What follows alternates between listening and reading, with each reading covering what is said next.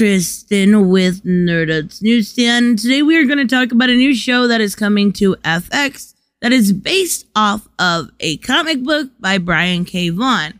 Now, Y the Last Man is actually the num the letter Y, right? Because of a Y chromosome. This is a book from Vertigo that actually kind of took a few chances and made it so every single person living on this earth with a Y chromosome died, animals included, except for one. Except for one monkey and one person. Yorick, uh, I think it's Amsterdam, not Amsterdam, Ampersand. Okay. I haven't read it in a very long time. It's a very old comic, and it's actually kind of why we're doing and talking about this. It has some dated, very dated ideas in language. And I actually think that it coming to FX, Hulu, whatever, is great. I, I enjoyed the trailer. I'm looking forward to it. Y the Last Man was a great book. And I'm seeing outrage on both sides. It's really why I wanted to talk about it and just kind of say, look, look at the source material and give it a chance. There are people out there that are using outrage to get clicks, and that's very real.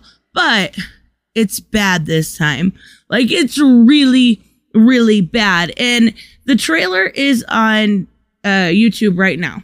I-, I definitely suggest that you go check it out and kind of judge for yourself because it's it's a lot and it does look like there are going to be a lot of changes but it was a book that was fascinating imagine the world right now if every single male died, not only how would you reproduce, how would you, you know, uh, okay, this sounds very not feminist of me, but think about the protection and the things that, you know, men are generally stronger in nature. Think about what men do for this country, for this world that we would simply be without. Now, of course, things could move on. Life would go on. Their life would find a way, right? But the journey is what this is about. The journey of getting Yorick across the country and finding out what caused this. Now, you do eventually find out, but that's not the big deal in this. The big deal is the journey and the kind of people that it creates. Oh, and unfortunately, it creates these kind of people. Now, I have seen quite a few yelling woke at it. It's not woke. If somebody is telling you this is woke, it is because they don't know anything about it. Just because it is based off of females being alive, it's not it's not really about that. I mean, it is, but it's also um, strongly about Yorick's journey, mainly about Yorick's journey. This is what's irritating to me. Um, without getting myself demonetized, there were some things that weren't considered slurs then, considered slurs now in there. They definitely use the see you next Tuesday word a lot. They use like a T R A P, T R A N N Y. There's not a whole lot of uh trans within it, right? They didn't consider it. Oh my God. Now it's a mess. Like it is being blown up on people just simply upset to be upset. How are they going to include non gender conforming people? How are they going to include uh, non binary people? This is all coming to question now, and you're actually seeing people quite upset with it. And Y the Last Man adaptation still has all trans women die. Exactly. If you have a Y chromosome, you were born with it. That is the issue. Trans women would die because you cannot change your chromosomes. You cannot change your DNA. You either have XX or, or XY. And if you have something different, it usually leads to some sort of mental retardation. So, yes, that plot point is valid. And it says um, advertising it as a world without cisgender men. That's a big thing I've seen people upset about, saying it should have been why the last cisgendered man. no, stop. Stop with this. It isn't, it's inclusive. It is done by Brian, Brian K. Vaughan. Um, if you've ever read Saga, which unfortunately with this announcement, we should have got a Saga announcement. It's been three years. Come on now. Even so, Saga, this, everything are he's a relatively progressive man. There's a lot of there's points within this book where um one of the ladies, uh one of the congresswomen, she's upset, right? So, you know, they say, "Oh, who's outside?" And she, they're like terrorists. She's like, "No, no, no, no, worse." Republicans. Like it's all played off as a joke and it shows you the worst of every kind of people.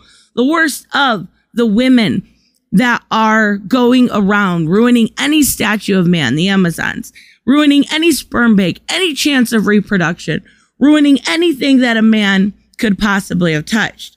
And then you have the ones that want to survive. And then you have the people that just don't understand. And I think that's where a lot of this comes from. People don't understand. They have no idea what they're talking about. And this lady, Jenny the geek, super geek, literally admits she doesn't, but yet she's still mad about it. And Y the Last Man is problematic story that I don't want to watch. So don't watch it. It's that simple. Don't hate watch it either. Again, let the market decide. But did you read the comic? No, I didn't. Do you know why I didn't read the comic? It's because I don't want the concept basically, oh, these trans people, their genders aren't like cis people. What? What? Like, no, that you're, you're not going to be able to change your DNA. Are you mad you can't change your DNA? That's what I don't understand at all. This could go very wrong in the current climate. And they're right, it could for trans people. But I say as someone who owned a signed copy of Y the Last Man, it was quite a while ago. I think 2002 or 2003. It's been a long time. Know, Overton window has shift. I get that. But there's nothing wrong with this story. And what I wanted to talk about mostly was the censorship of everything because of outrage culture. And I'm not just talking about the outrage culture on Twitter. I'm talking about the outrage culture on YouTube also. You're not letting art exist as art should exist. Canceling any sort of thing is silly to me when if you don't like it, obviously I know everything in the world's not made for me. It's just simple. That's why they have more progressive shows. That's why they have drag shows. That's why they have RuPaul and all this. Those aren't made for me. Those clearly aren't something I'm interested in. I'd much rather watch Y the Last Man or, you know, read Saga or read Batman or anything. I know those aren't made for me, but I still have no issue with them existing. None whatsoever. And at this point, people on both sides are mad this simply exists because the Amazons want to kill all men, and it's not inclusive enough. Do you see how this could get to be even worse? Like, there's no going back from outrage culture. There's just not. There's no going back for this, which means censorship galore is coming. And that's what's really scary about it. Both sides are going to censor whether it's religious aspects or gender aspects or LGBTQ aspects. It's going to happen, or, or, or sex, anything. It's all getting basically censored because of outrage culture. And I don't think there's a way back. But even so, I kind of went on a tangent there. my whole purpose here was just check it out. If you don't like it, I understand. If you don't, you know, if you don't have Hulu, don't buy it for Hulu. I don't mean that. But I'm just saying, like, I don't know if they've changed anything. I went through the cast. It looks pretty similar. They still got, um, you know, Main York. They've still got his monkey. They still got 355. They still got his sister Hero. All of these things are very similar. I'm hoping this is good. I may eat crow, but it's allowed to exist whether or not I like it. It's allowed to be out there. Plain and simple. Anyways, let me know, of course, what you guys think about this. Let me know what you thought of the trailer if you happen to watch it, or if you read the original source material. Let me know what you think of that. I will see you guys in the next one. Bye bye.